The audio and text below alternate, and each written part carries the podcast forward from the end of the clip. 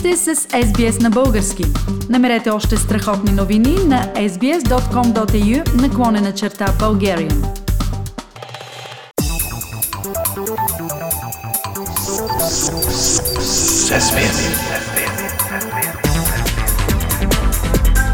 Акценти на седмицата. Пламен, Кремъл поиска газът да се плаща в рубли. България отказа и бързо сведе зависимостта си от руския газ до нула.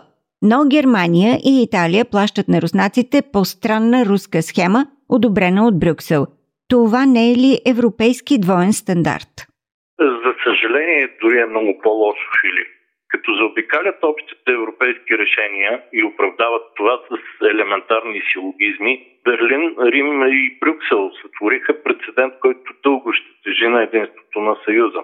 Казвам на единството, защото на съвестта на европейските политици или поне на част от тях явно не може да се разчита. Когато възникна проблема, т.е.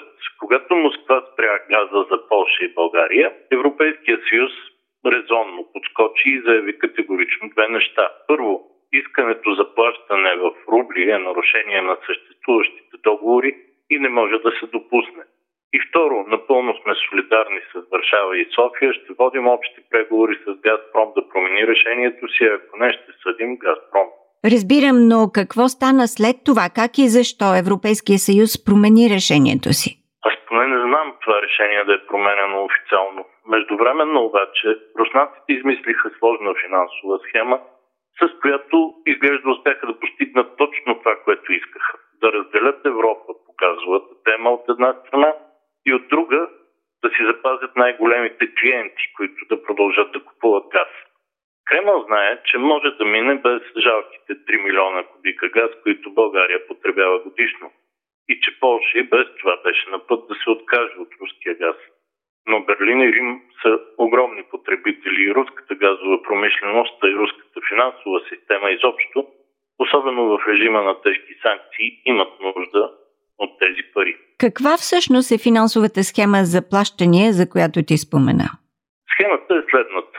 Берлин отива в банката, но не в която е банка, а в Газпром банк, т.е. банката на самия Газпром на гишето среща Рим, който си плаща дължимите суми за съответните количества газ в евро, Берлин прави същото. После банката превалутира еврото по някакъв напълно измислен от нея курс и вече като рубли ги превежда в сметката на Газпром. Европейския съюз, оказва се, не се интересува от това какво става после, след еврото. Европейския съюз се прави, че всичко е наред, защото формално погледнато никой не плаща рубли за Рим и Берлин пък всичко е наред, защото те си получават договорените количества газ. Но това всъщност не е ли добре, доколкото огромните економики на Германия и Италия по-трудно ще се пренастроят за работа изцяло без руски газ? Това е доста съмнително обяснение, да не говорим, че изобщо не е оправдание. И причините за това са много. Първо, тези дни самия германски външен министр Роберт Хабек официално призна най-после, Русия използва газа като оръжие. Поне аз за първи път го чувам от толкова високопоставен немски политик. До вчера Берлин в купом обвиняваше Съединените щати, че правят подобни вношения, за да увеличат своето влияние в Европа. Второ, Италия и Германия имат и технологични възможности, и альтернативни източници на газ. Трето, къде остана идеята за европейската солидарност? Значи ние с Полша, плюс Литва и Финландия, които бяха добавени по-късно, ядем дървото, образно казано, а Рим и Берлин плюс Атина и Братислава, доколкото помня, штракат с пръсти. Четвърто, къде отива ефекта от европейските санкции срещу Русия? По този начин свиркат. Пето, не може Европейския съюз да налива пари в руската економика, защото по този начин подкрепя пряко руската агресия в Украина, а изобщо срещу целия свят. И шесто, в момента Европейският съюз опитва да вземе общо решение за спиране на доставките на руски петрол, но го прави със същите аргументи, които заобикаля в ситуацията с газ. Този стандарт е. Пламен, въпреки лошите ефекти на тази схема на плащания, които ти изброи, Това не е ли възможност и България да започне да плаща по тази схема и така да избегне осложненията с търсенето на альтернативни източници на газ? Първо, осложнения с газовите доставки няма, Филип. Те си вървят и дори се очаква цената на газа леко да падне в близките месеци. Второ, откъсването на България от руския газ е един от най-добрите ефекти, всъщност, които Путин постигна със своята агресия. И не искаме сега нещата да се връщат пак в орбитата на руската зависимост. Толкова години говорим за нуждата от диверсификация и търсене на альтернатива. Ето, постигнахме го само за дни.